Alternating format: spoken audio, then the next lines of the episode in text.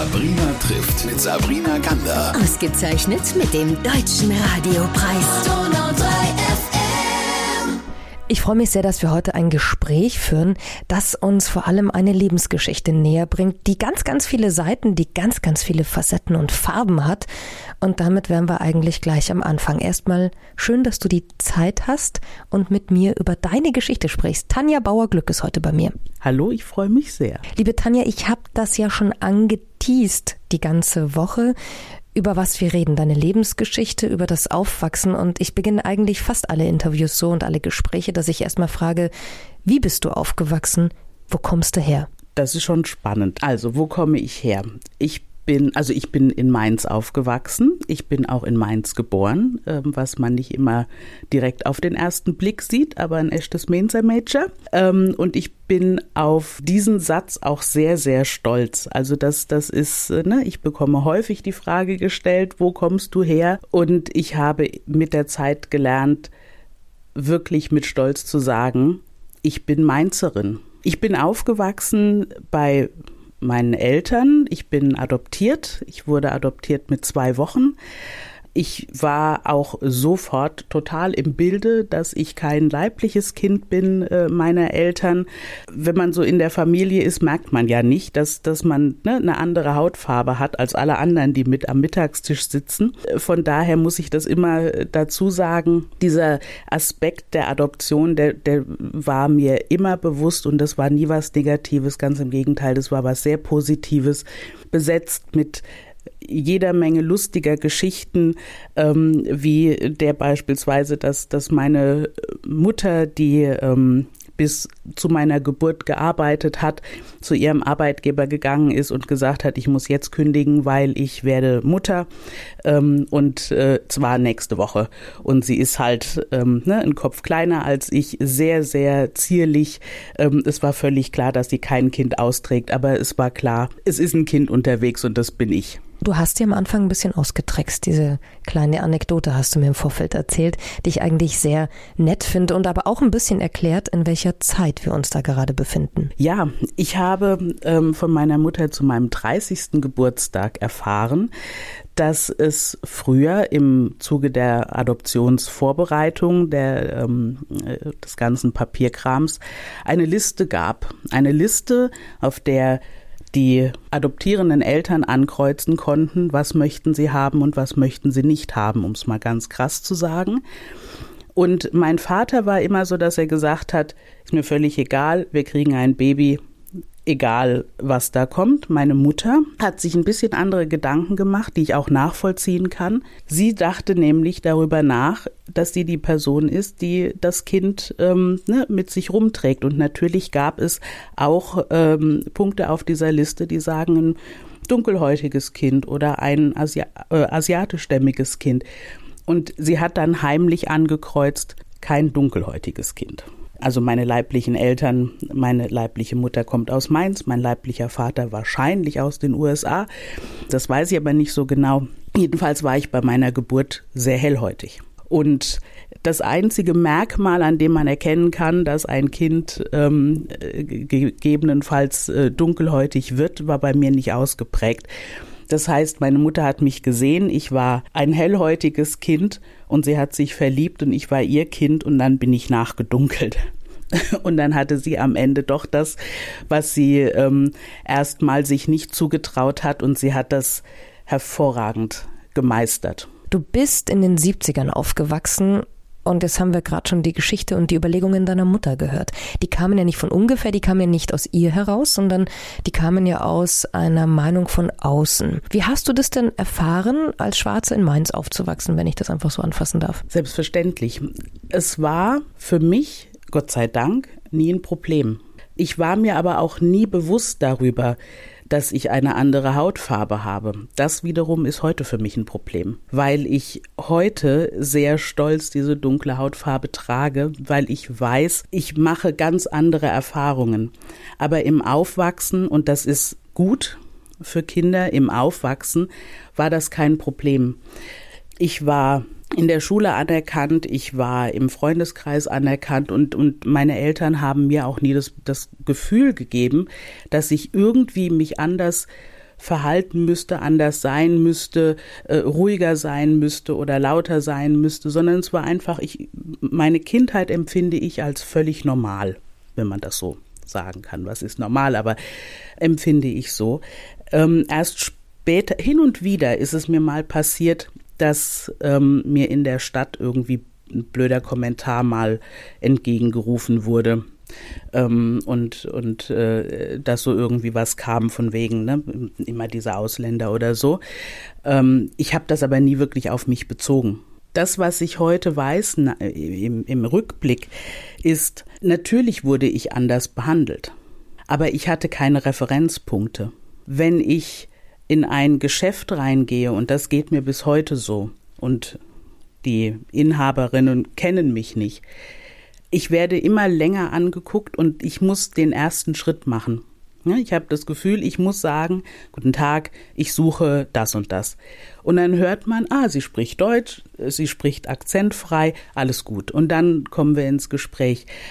Aber diese, diese Hürde, die gibt es. Hat es dir denn in einem anderen Thema, jetzt das Thema Adoption, denn ich denke, es gibt ganz viele Mythen und Geschichten und die Leute, gerade die, die keine adoptierten Kinder oder Pflegekinder haben, reden gerne und oft darüber, dass die immer auf der Suche sind, ihr ganzes Leben lang. Hat es dir in dem Punkt auch geholfen, dass deine Schwester, die gehört ja auch mit zu deiner Familie, auch adoptiert war? Hat es sehr, weil es, weil es diesen, diese Adoption nochmal ein Stück weit normaler gemacht hat. Also wir waren einfach beide adoptiert und, und wir sind beide auch damit aufgewachsen. Ne? Es waren einfach zwei Geschwister, vier Jahre auseinander, auch die Differenzen, die wir hatten, wo dann mal die Türen geflogen sind oder so, war einfach, äh, es waren die Differenzen von Geschwistern.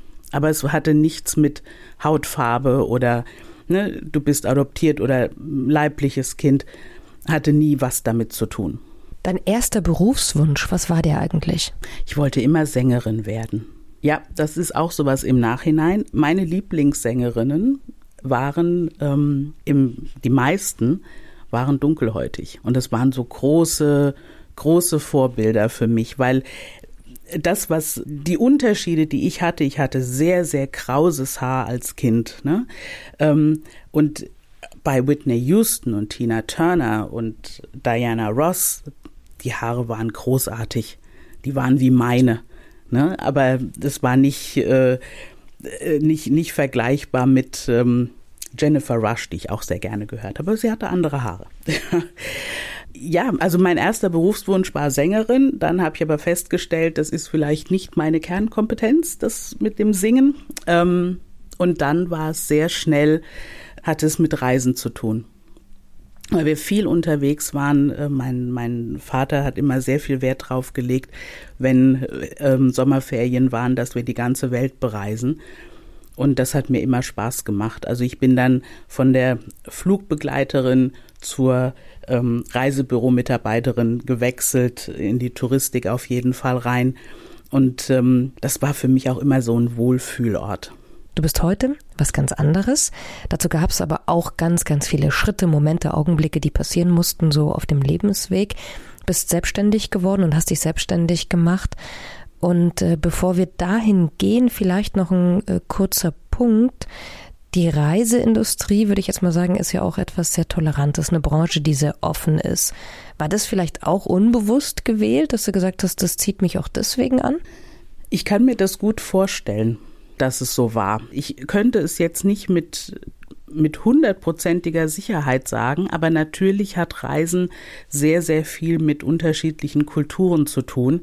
Und für mich war die Feststellung, die irgendwo in mir drin ist noch eine andere Kultur. Und die arbeitet auch. Ne? Also die ist einfach da.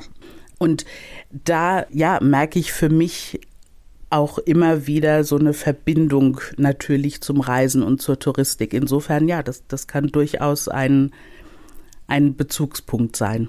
Irgendwann gab es auch den Moment, wo deine Mutter dir einfach Unterlagen gegeben hat, wo du Informationen über deine leibliche Mutter erfahren konntest. Das hast du mir im Vorfeld mal gesagt. Ähm, hast du aber eigentlich abgelehnt.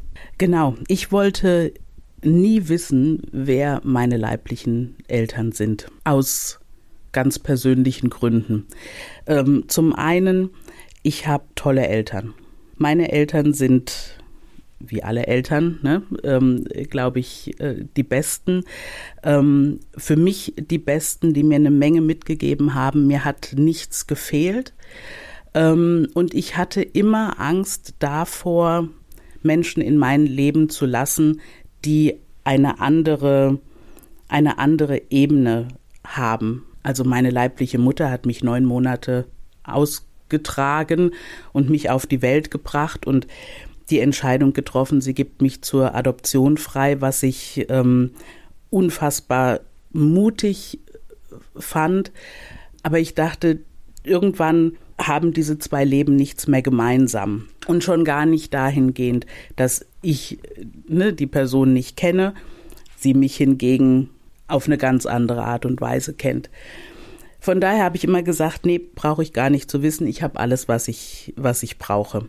Und dann ist meine Mama, die sehr, sehr direkt sein kann, äh, kommt dann und äh, tut solche Dinge wie, äh, hier sind noch Unterlagen, ähm, nimm die mal zu dir mit nach Hause. Das ist auch noch gar nicht so lange her, das ist vielleicht acht Jahre her. Und ich mach die auf und lese und denk, na toll, jetzt weiß ich's. Gut. Was wusstest du da? Ich wusste, wer meine leibliche Mutter ist. Ich hatte also meine kompletten Adoptionsunterlagen die äh, Formulare, die ausgefüllt werden mussten, damals im Krankenhaus mit medizinischer Vorgeschichte und, und, und. Ich habe zwei Dinge erfahren. Ich habe erfahren, dass meine leibliche Mutter mich mit 20 Jahren bekommen hat und dass sie mit 20 Jahren 1976 beschlossen hat oder 1975 beschlossen hat, sie lässt mich wachsen und gibt mich zur Adoption frei und gibt mir eine Chance zu leben finde ich großartig. Bin ich diesem Menschen ganz tief unfassbar dankbar, weil ich glaube, es hätte andere Möglichkeiten gegeben. Die andere Sache ist, die ich erfahren habe, dass mein leiblicher Vater, über den ist nicht viel, also gar nichts bekannt, es gibt nur ein äh, Blatt, das ausgefüllt werden musste zum Thema Vater und da steht Mexiko. Bin also auch sehr lange damit äh, ähm, aufgewachsen und, und habe mir sehr lange äh, gesagt, mein leiblicher Vater ist Mexikaner. Aber ich habe im Nachhinein nie was Lateinamerikanisches äh, in mir gefunden oder was Mittelamerikanisches in mir gefunden. Ich habe aber immer das Gefühl, wenn ich in die USA fliege, dort bin ich zu Hause. Und dann habe ich mir irgendwann gedacht, das kann nicht Mexiko sein, das muss New Mexico sein und damit war die Geschichte dann glatt.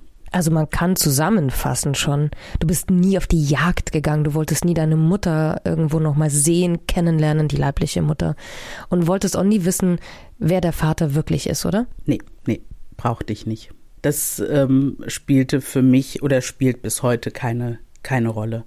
Und das meine ich auch noch, muss ich ganz klar sagen, nicht, äh, nicht ähm, respektlos gegenüber dem Menschen, der mich auf die Welt gebracht hat, sondern einfach für mich.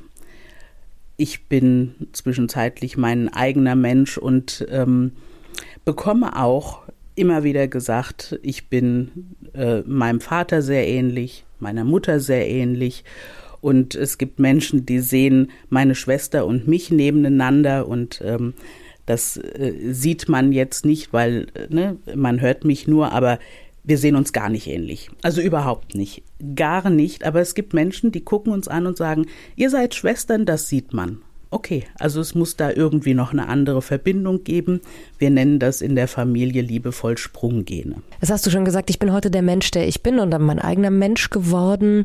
Irgendwann gab es im Laufe deiner beruflichen Laufbahn, um da wieder reinzuspringen, auch auf dieses Gleis, den Moment, wo du dir gedacht hast, äh, ich glaube, ich mache mich selbstständig.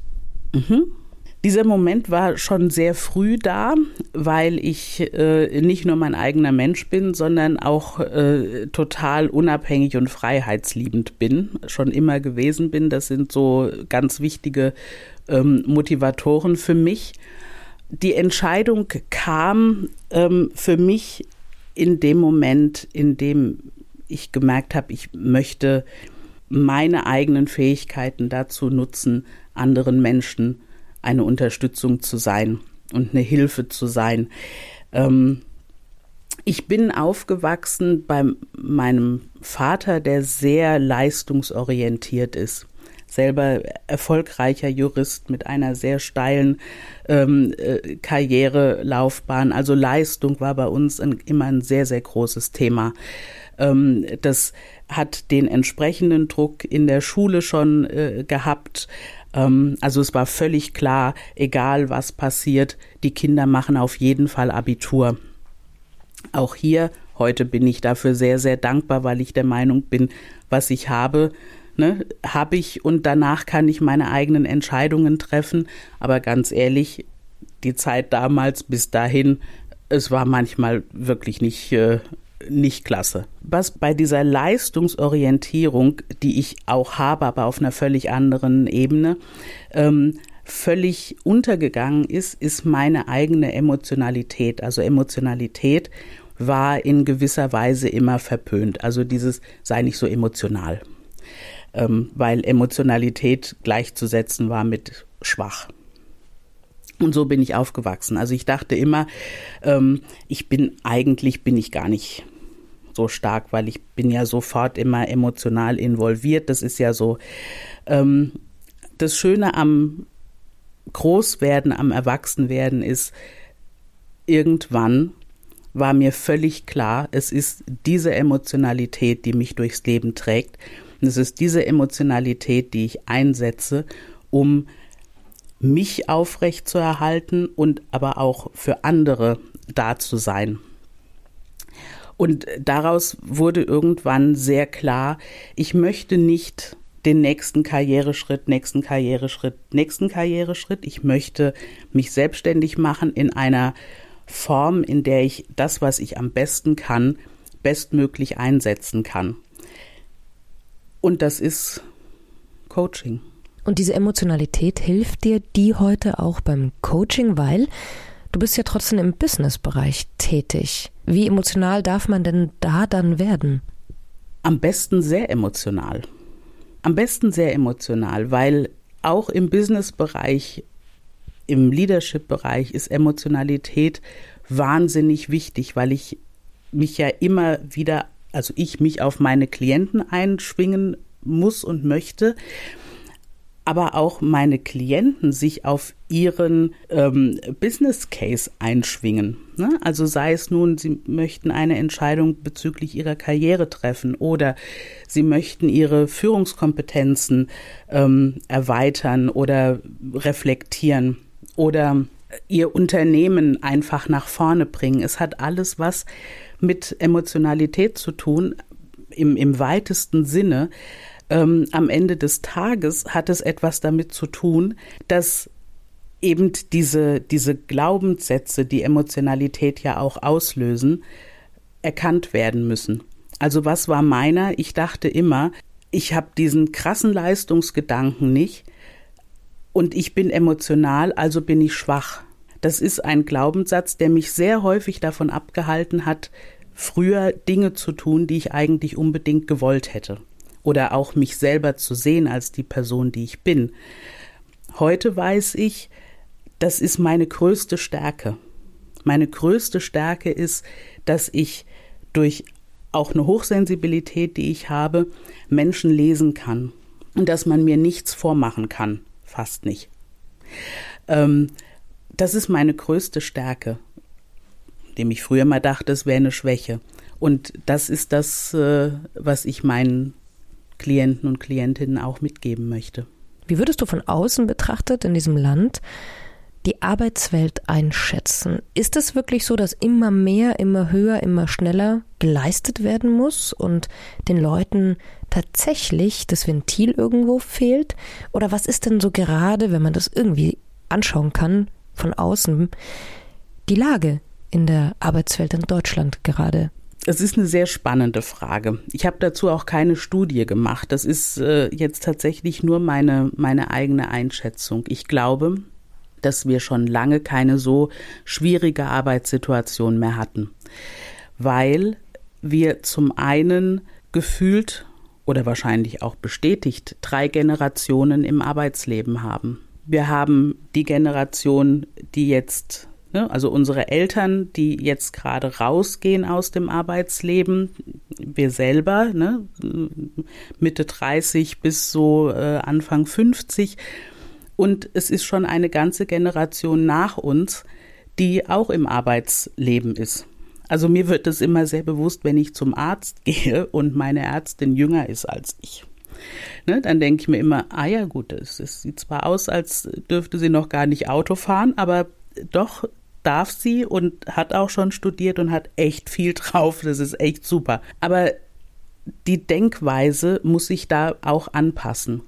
Wenn ich da jetzt einhaken darf, das hattest du ja immer schon in der Arbeitswelt, dass du die Alten, die Mittelalten und die Jungen hast, oder? Das ist ja jetzt keine Besonderheit unserer Zeit. Ich glaube schon, weil die Typen so unterschiedlich sind.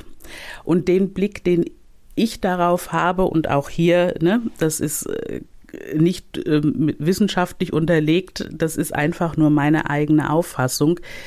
Ich sehe beispielsweise viel zu wenig Frauen, wie ich es bin. Ich sehe viel zu wenig dunkelhäutige Frauen. Ich sehe viel mehr als noch vor ein paar Jahren, aber es sind immer noch zu wenig. Es ist zu wenig Diversität. Und damit sind wir immer noch sehr, sehr bestimmt von einer, ich nenne es mal, alten Garde, die wahnsinnig viel für uns erreicht hat, aber im Augenblick nicht mehr den Löffel der Weisheit mit sich rumträgt. Und das sehe ich als große Herausforderung, weil es Menschen einschränkt, weil es Menschen dazu, dazu bringt, nicht die zu sein, die sie sein wollen. Ne? Also wenn wir uns die ähm, beispielsweise die, die LGBTIQ-Community anschauen, es ist erschreckend nach einer aktuellen Studie, dass es immer noch 70 Prozent der Menschen sind, die im Arbeitsleben nicht offen out sind. Ne? Wenn wir uns angucken, wie wie sich die Rhetorik auch ändert, dass wir, ja, für mich meine persönliche Meinung einen Rückschritt machen dahin, dass, dass wir eher wieder ausgrenzend sind, dass wir eher wieder in, in, in Verbote reingehen, die dann wiederum dazu führen, dass, dass Menschen, die einer Minderheit angehören, sich eben nicht trauen zu sagen, so, ähm, ich kann jetzt aber auch als dunkelhäutige Frau Vorständin von einem Konzern werden. Wenn du die Wahlen, die vor kurzem ja gerade waren in beiden Bundesländern Hessen und Bayern anschaust, wie ging es dir damit? Ich bin ganz ehrlich, mir macht es Angst. Mir macht es wirklich große Angst, die, diese Entwicklung, die es, die es nimmt, eher drauf zu schauen oder mit dieser Angst drauf zu schauen, oh Gott, was wird mir alles weggenommen? Die Rhetorik, die stattfindet, manchmal denke ich mir, ich glaube, so hatten wir das schon mal und das hat nicht gut geendet. Und ist das der Anfang von ne, Geschichte wiederholt sich Situation? Je mehr Normalität in diese Art der Rhetorik kommt, desto weniger wird darüber nachgedacht, ob das noch in Ordnung ist oder nicht. Und das ist was, was ich sehr, sehr beängstigend finde. Spürst du das, dass da eine Sprachhygiene eigentlich erforderlich wäre? Definitiv definitiv. Also ähm, vielleicht gar nicht mal so auf meine Hautfarbe bezogen. Ähm, aber ich spüre, oder was ich erfahre tatsächlich auch, ist von Bekannten, möchte gar nicht sagen Freunden, aber von Bekannten, die diese Art Rhetorik aufnehmen und die sagen, in gewisser Weise haben, haben die, die so sprechen, haben ja recht. Ne? Also das ist ja wirklich, das hat ja wirklich eine totale Schieflage. Und dann denke ich, Moment mal, es, es findet diese Art des Umdenkens statt und nicht nur im Extrembereich, sondern auch im direkten Umfeld, in, in meinem direkten Umfeld. Und das finde ich äh, wirklich schlimm. Lass uns doch nach vorne schauen. Jetzt bist du jemand, der andere motiviert. Ich habe äh, das eingangs gesagt, vielleicht auch ein kleiner Leuchtturm, das Licht anwirfst, äh, wenn nicht immer alles so klar ist auf hoher See. Was sind deine Wünsche für dich, für die Zukunft aber auch? Was brennt dir so ein bisschen unter den Nägeln? Welche Themen hättest du gerne gelöst in den nächsten Jahren? Oh, jede Menge. ja, ich, ich kann hier ganz klar einsetzen, ne? auch wenn, wenn jetzt der letzte Wahltag noch nicht so lange vorbei ist und wir uns grundsätzlich gerade in einer Zeit befinden, wo man die Zeitung aufschlägt und dann am besten wieder zuschlägt. Also ich tue das tatsächlich nicht, weil ich mich nicht mit den Themen beschäftigen möchte, sondern weil ich gerade in meinem positiven Gedankenflow bleiben möchte. Ich glaube, wir kommen da auf jeden Fall wieder raus. Die Sache ist die, es ist jetzt wichtig, dass wir nicht mehr leise sind, sondern dass wir, dass wir aufsprechen ne? und dass wir sagen, passt mal auf, also so funktioniert's nicht. Ne? Es, es muss besser werden, es kann besser werden.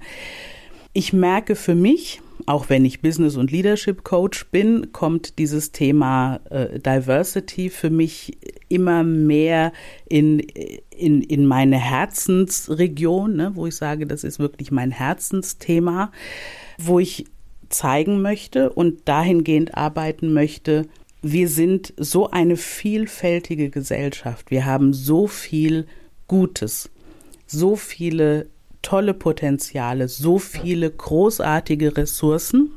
Wir können alles umdrehen. Und es ist jetzt halt einfach nicht mehr die Zeit, in der wir irgendwie klein uns hinsetzen und gucken, was machen denn die Großen da, sondern wir müssen aufstehen und müssen sagen, pass mal auf, bis hierhin und nicht weiter. Und dann kriegen wir dieses Schiff auch wieder in die richtige Richtung gesteuert.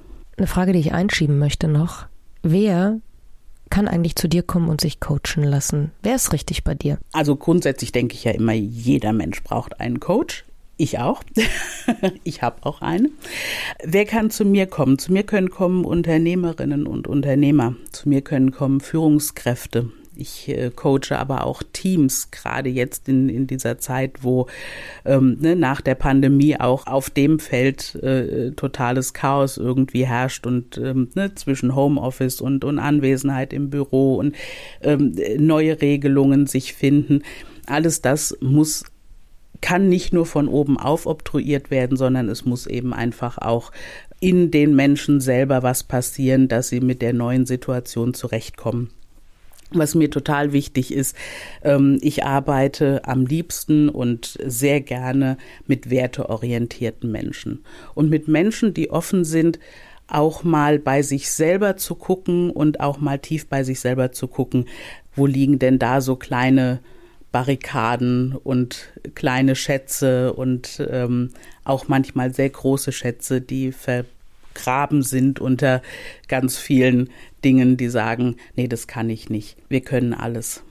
Da bin ich sehr überzeugt von. Und ich habe nach der Pandemie äh, selber ein, ein, Coaching gemacht und habe so meine spirituelle Vision für mich gefunden, die in mein ganzes Leben passt. Und da war ich sehr, sehr glücklich drüber, weil ich das nie formulieren konnte. Aber jetzt weiß ich, was es ist. Meine Vision ist, ich möchte Menschen glücklich machen. Und ich möchte, dass sich alle wohlfühlen. Und das ist immer möglich. Kann man schöner ein Gespräch beenden? Ich glaube nicht. Vielen Dank für diese Abschlussworte, für deine Geschichte.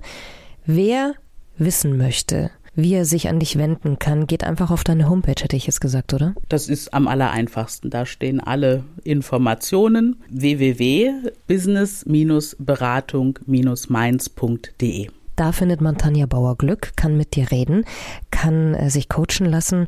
Und ich freue mich, dass wir heute darüber sprechen durften. Ich glaube auch, dass es den einen oder anderen inspiriert, vielleicht motiviert und einfach auch mal ein Licht anmacht auf äh, ja viele Themen, die gerade wahnsinnig brennen in unserer Gesellschaft. Lieben Dank, liebe Tanja. Ich danke dir. Es war ein total schönes Gespräch. Danke. Sabrina trifft ein Leben in 60 Minuten mit Sabrina Gander. Ausgezeichnet mit dem Deutschen Radiopreis. Donau 3 FM.